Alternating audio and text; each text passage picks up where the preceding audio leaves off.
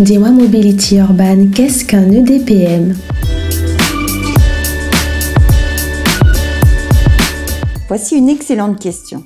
D'où vient ce sigle? Que signifie-t-il? Que concerne-t-il? Vous allez tout savoir et tout comprendre.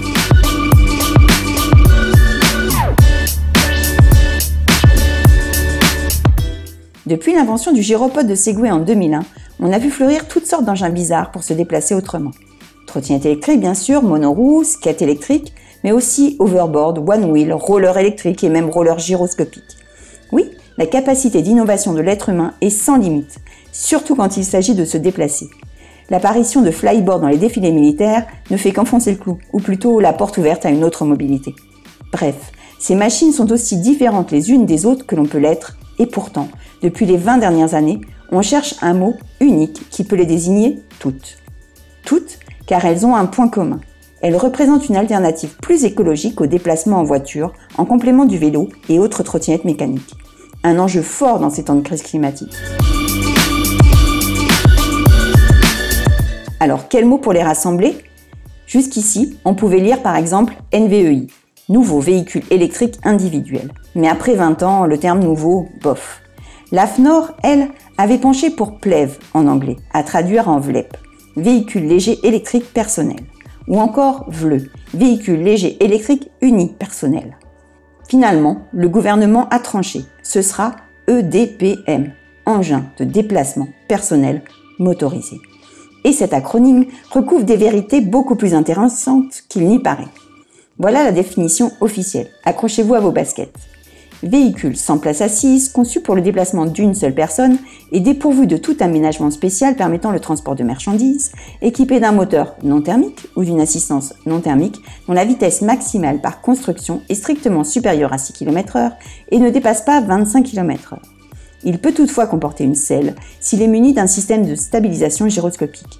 Les engins exclusivement destinés aux personnes à mobilité réduite sont exclus de cette catégorie. Il y a quatre points remarquables dans cette définition. On parle de véhicules sans place assise. Cela signifie que les Drésiennes, ni aucune trottinette avec selle d'aucune sorte, ne rentrent dans cette catégorie. Une exception pour un mode hyper rare, les engins à selle gyroscopiques. Un micro-marché dont on se demande bien comment il a pu arriver là. Deuxième point, on parle d'engins équipés d'un moteur non thermique. C'est très malin. Ils ont voulu de suite anticiper pour couvrir toutes sortes d'innovations technologiques futures. Moteur électrique, à hydrogène, à jet d'eau ou tout ce que vous voudrez. Tout sauf un moteur à thermique. Troisième point remarquable, on ne parle pas du nombre de roues. En fait, on ne parle pas de roues du tout. Que l'engin ait une, deux ou trois, quatre roues, qu'il ait des chenilles, des patins ou même qu'il flotte à quelques centimètres au-dessus du sol, ce sera un EDPM. Le dernier, celui qui fixe le plus de contraintes, un véhicule ne dépassant pas 25 km/h par construction. C'est la corde sensible. Alors que la liberté était laissée jusque-là, désormais les engins doivent être brisés dès l'usine à 25 km/h. Bref, un EDPM, c'est à peu près tout ce qui permet à un être humain de se déplacer seul, sans selle, avec un moteur non thermique à moins de 25 km/h. Les EDPM comportent donc toutes sortes de véhicules électriques. Cela trottinettes, deux ou trois roues, tous les gyropodes, qu'ils soient avec des guidons ou pas, des monocycles électriques, des skates électriques bien sûr, qu'ils soient faits maison ou pas. Et qui sait ce que l'avenir nous réserve